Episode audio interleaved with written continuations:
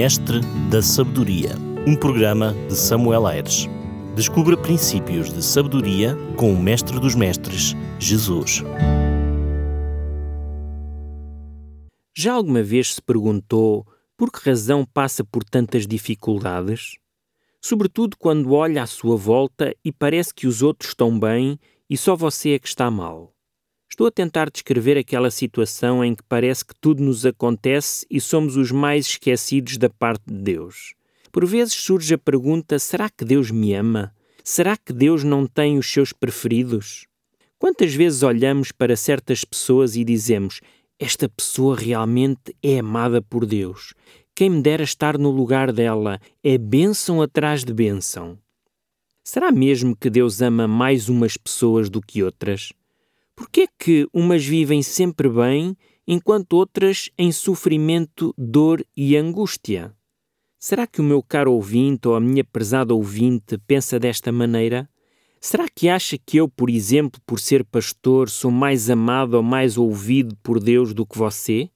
Deixe-me partilhar consigo um texto bíblico que eu aprecio e que nos ajuda a ver as coisas tais como elas são.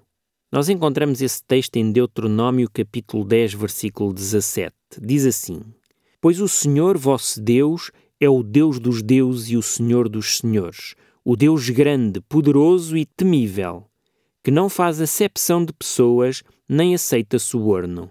Moisés apresenta-nos aqui um Deus que é imparcial, um Deus que não tem preferidos ou queridinhos, um Deus que não se deixa comprar nem vender. Será que mesmo assim duvida desta descrição que a Bíblia faz sobre Deus? Talvez me possa dizer: e Jesus? Não era ele que tinha uma família de três irmãos que eram os seus amigos íntimos, Marta, Maria e Lázaro? Não foi Jesus que escolheu doze para serem os seus discípulos e desses doze não haviam três que eram os seus preferidos? Pedro, João e Tiago? E o que dizer do discípulo preferido de Jesus, a quem a Bíblia chama o discípulo amado. Como é que Deus é imparcial se até o próprio Jesus acabou por não o ser? Será que Jesus tinha realmente os seus preferidos? E quanto a João, o discípulo amado, será mesmo que ele era mais amado por Jesus do que os outros discípulos? Hoje gostaria de pensar consigo sobre este tema, mas deixe-me que lhe diga que a forma como entendemos este assunto é a forma como vamos olhar para Deus. A Bíblia apresenta-nos o apóstolo João como o discípulo amado em cinco textos. Curiosamente, os cinco textos aparecem exclusivamente no Evangelho de João, ou seja, Mateus, Marcos e Lucas, quando falam de João, nunca o mencionam como sendo o discípulo amado de Jesus. Será então que João, o apóstolo de Jesus, era presunçoso? Será que ele se achava mais do que os outros discípulos? Se calhar sim pois não tinha sido a mãe a pedir a Jesus que ele, João, se sentasse ao lado de Jesus no seu reino? Ou será que Jesus tinha revelado somente ao seu discípulo João que ele era o seu preferido? Como podemos entender estes cinco textos que falam de João como o discípulo amado de Jesus? Como posso eu e o meu prezado ouvinte aceitar tal atitude da parte do Mestre? Antes de partilhar consigo os polémicos cinco textos que falam do discípulo amado, Gostava de ver consigo se no Novo Testamento existe mais alguma indicação que nos leva a pensar que os outros discípulos tinham ciúmes de João ou que eles se tinham apercebido dessa preferência de Jesus. Existe um versículo interessante no livro de Atos dos Apóstolos onde Pedro fala e diz assim: Lemos em Atos 10:34. Então falou Pedro dizendo: Reconheço por verdade que Deus não faz acepção de pessoas. Aqui Pedro deixa claro que para ele Deus não fazia acepção de pessoas. Assim sendo, nem ele, nem qualquer outro discípulo tinham razões para se sentirem preteridos em relação a João. Aliás, não existe nenhum texto bíblico que demonstre o desagrado dos discípulos em relação a Jesus por este ter escolhido João como o discípulo preferido.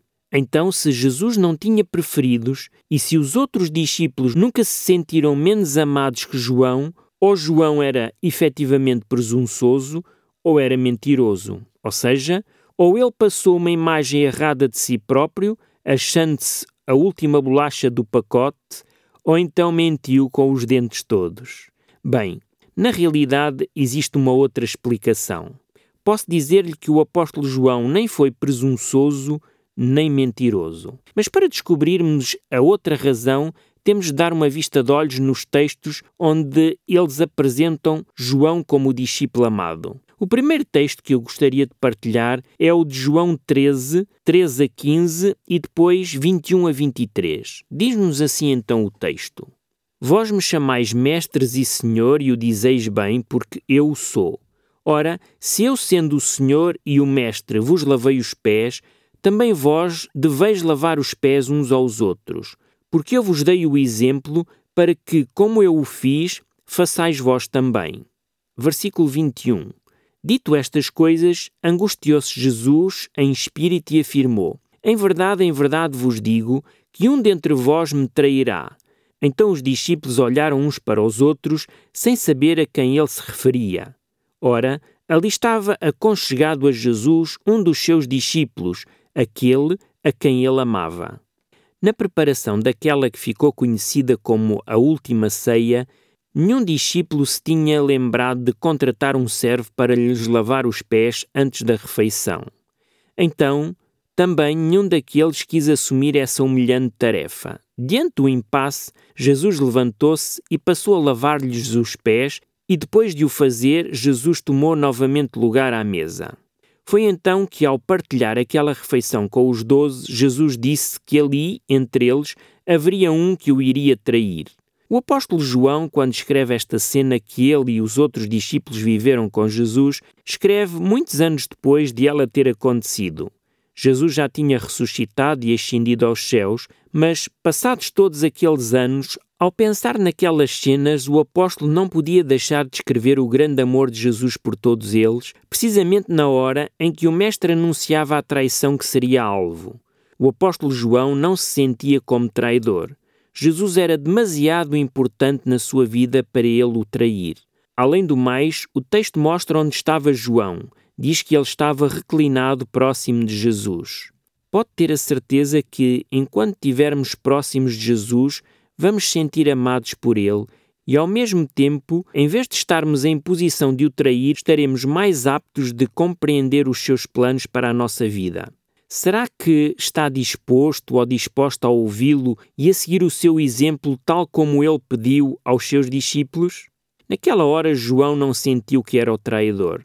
João sentiu-se como o discípulo amado.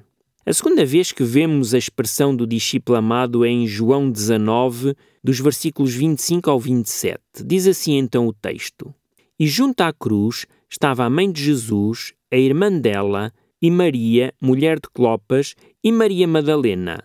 Vendo Jesus sua mãe e junto a ela o discípulo amado, disse: Mulher, eis aí o teu filho. Depois disse ao discípulo: Eis aí a tua mãe. Dessa hora em diante, o discípulo a tomou para casa. Nas horas finais da vida de Jesus, onde é que se encontrava João? O texto diz que ele estava presente. Aliás, João e Pedro tinham sido aqueles que nesta hora se encontravam mais próximos de Jesus. Mas como sabemos, Pedro negou o Mestre por três vezes e se afastou arrependido. Por sua vez, João manteve-se o mais perto que pôde do seu Mestre. Aproveitando que o seu discípulo estava ali junto à cruz, Jesus faz um pedido especial a João. Jesus pede para João cuidar da sua mãe. Veja, o que acha? Acha que Jesus colocou a sua mãe ao cuidado de João porque este era o discípulo preferido? A verdade é que não foi por causa de alguma preferência que Jesus tivesse em relação a João, mas simplesmente porque ele se encontrava ali. Não restava ali mais nenhum discípulo, nem mesmo nenhum dos irmãos de Jesus. Quem cuidaria de Maria, sua mãe? Se há uma verdade que podemos retirar deste texto, é que as preferências ou as bênçãos que Jesus dá a algumas pessoas não têm tanto a ver com a sua escolha ou o gosto que Deus tem em relação a elas, mas sim a preferência dessas pessoas em relação a Deus. João recebeu a bênção de cuidar de Maria porque ele se encontrava perto de Jesus naquela hora. Se fosse Pedro ou outro discípulo que ali estivesse, provavelmente Jesus teria feito o mesmo pedido. Gostava de lhe perguntar se tem tirado tempo para estar perto de Jesus. Pode ter a certeza que andando perto dele, ele também lhe confiará maiores bênçãos. mas ao contrário, se é alguém que não se relaciona com o Mestre, por consequência, ele também não lhe pode confiar maiores bênçãos, pois não estará lá perto para as receber. A terceira vez que encontramos a frase o discípulo amado é em João 20, do versículo 1 ao versículo 4. Vou passar a ler. No primeiro dia da semana, Maria Madalena foi ao sepulcro de madrugada, sendo ainda escuro, e viu que a pedra estava revolvida. Então correu e foi ter com Simão Pedro e com o outro discípulo a quem Jesus amava, e disse-lhes: Tiraram do sepulcro o Senhor, e não sabemos onde o puseram. Saiu, pois, Pedro e o outro discípulo e foram ao sepulcro. Ambos corriam juntos, mas o outro discípulo correu mais depressa do que Pedro e chegou primeiro ao sepulcro. João, como os outros discípulos, não tinham percebido bem qual era a missão de Jesus. Por isso, ele também estava um pouco desanimado com a morte do seu mestre. Mas logo que ele soube que um anjo tinha falado com Maria sobre a ressurreição de Jesus, ele foi o primeiro discípulo a confirmar isso. Aqueles que se sentem amados por Jesus também passam por momentos difíceis na vida. Mas logo que Jesus lhes quer dizer algo, eles estão prontos a ouvir e estão dispostos a correr para mais próximo de Jesus. João, ele se sentia um discípulo amado porque naquela hora difícil que estava a viver, o Mestre o incluiu entre os privilegiados de ter testemunhado o sepulcro vazio. Naquele momento, João sentiu o grande amor de Jesus por ele. A quarta vez que a Bíblia refere João como discípulo amado encontra-se no Evangelho de João, no capítulo 21, agora do versículo 4 ao 7. Nós lemos assim: Mas ao clarear da madrugada estava Jesus na praia. Todavia os discípulos não reconheceram que era ele. Perguntou-lhes Jesus: Filhos, tendes aí alguma coisa que comer? Responderam-lhe: Não. Então lhes disse: Lançai a rede à direita do barco e achareis. Assim fizeram e já não podiam puxar a rede, tão grande era a quantidade de peixes. Aquele discípulo a quem Jesus amava disse a Pedro: É o Senhor. Simão Pedro, ouvindo que era o Senhor, cingiu-se com a sua veste, porque se havia despido, e lançou-se ao mar. Jesus tinha vindo até à praia para se encontrar com os seus discípulos. Por incrível que pareça, eles tinham voltado à sua velha profissão. Parece que aquilo de andar com Jesus tinha sido bom, mas não passara de um sonho. E como nos é relatado no princípio dos Evangelhos, os discípulos também naquela ocasião não apanharam peixe nenhum. Às palavras de Jesus, mesmo não o tendo reconhecido como tal, lançaram novamente as redes à água e, mais uma vez, o barco se encheu. Naquele momento, só um discípulo tinha reconhecido aquele que os mandara lançar as redes. O discípulo amado então diz a Pedro: É o Senhor. Aquele que anda constantemente próximo de Jesus sabe reconhecer quando é ele que fala. João reconheceu não porque Jesus revelou só a ele, mas porque ele conhecia a voz do seu mestre. Normalmente, aqueles que sentem o amor de Jesus ajudam os outros a se encontrar com o mestre também. Muitas vezes fingimos que somos íntimos de Jesus e, em vez de trazermos as pessoas para mais perto de Jesus, acabamos por direcioná-las para nós próprios. O amor do Mestre Jesus por João levaram-o a reconhecer a voz do seu Senhor. A última vez que João utiliza esta expressão encontra-se em João 21, 18 a 20. Nós lemos então assim: Em verdade, em verdade vos digo que quando eras mais moço, tu te cingias a ti mesmo e andavas por onde querias. Quando, porém, fores velho, estenderás as mãos e outro te cingirá e te levará para onde não queres. Disse isso para significar com que género de morte Pedro havia de glorificar a Deus. Depois de assim falar, acrescentou-lhes: Segue-me. Então Pedro, voltando-se, viu que também ia seguindo o discípulo a quem Jesus amava, o qual na ceia se reclinara sobre o peito de Jesus e perguntara: Senhor, quem é o traidor? Vendo, pois, Pedro perguntou a Jesus: E quanto a este? Aqui Jesus estava a falar com Pedro e mostra-lhe um pouco de como a sua morte iria glorificar a Deus. E logo de seguida, quando Pedro olha para trás, vê João a seguir Jesus. Enquanto Jesus diz a Pedro para segui-lo, João já o estava a seguir. Isso mostra que João já vinha a fazer uma caminhada com Jesus. Talvez percebamos agora porque é que João se sentia amado, simplesmente pelo facto de andar próximo de Jesus. Será que o meu prezado ouvinte ou a minha querida ouvinte ainda tem dúvidas do amor de Deus por si? Esta reflexão mostra-nos que Deus nos ama a todos e que não tem preferidos ou favoritos. Infelizmente, vivemos num mundo injusto e somos vítimas da injustiça e da herança do pecado. Deus não promete que neste mundo não passaremos por provações ou dificuldades, mas Ele promete que no meio dessas dificuldades Ele estará conosco. Não desanime diante dos desafios que a vida lhe possa apresentar.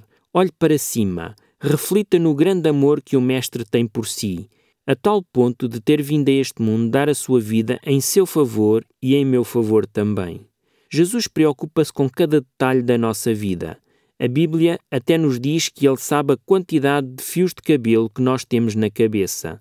Se Deus se preocupa com este tão insignificante detalhe da nossa vida, o que dizer das coisas mais importantes? Bem, Estamos praticamente no final de mais um Mestre da Sabedoria. Foi bom hoje refletir sobre o amor do Mestre por cada um de nós. Não se esqueça que também é um discípulo ou uma discípula amada pelo Mestre. Ah, e já agora não se esqueça: se pedir forças a Deus, Ele vai lhe dar dificuldades para se tornar mais forte. Se lhe pedir sabedoria, Deus lhe vai dar problemas para resolver. Se lhe pedir amor, Deus lhe dará pessoas com problemas para as ajudar.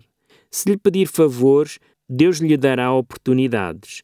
E se não recebeu nada do que pediu, não se preocupe, pois Deus deu-lhe tudo o que precisava. Até ao próximo Mestre da Sabedoria. Um grande e forte abraço deste seu amigo pastor, Samuel Aires. Mestre da Sabedoria, um programa de Samuel Aires. Descubra princípios de sabedoria com o Mestre dos Mestres, Jesus.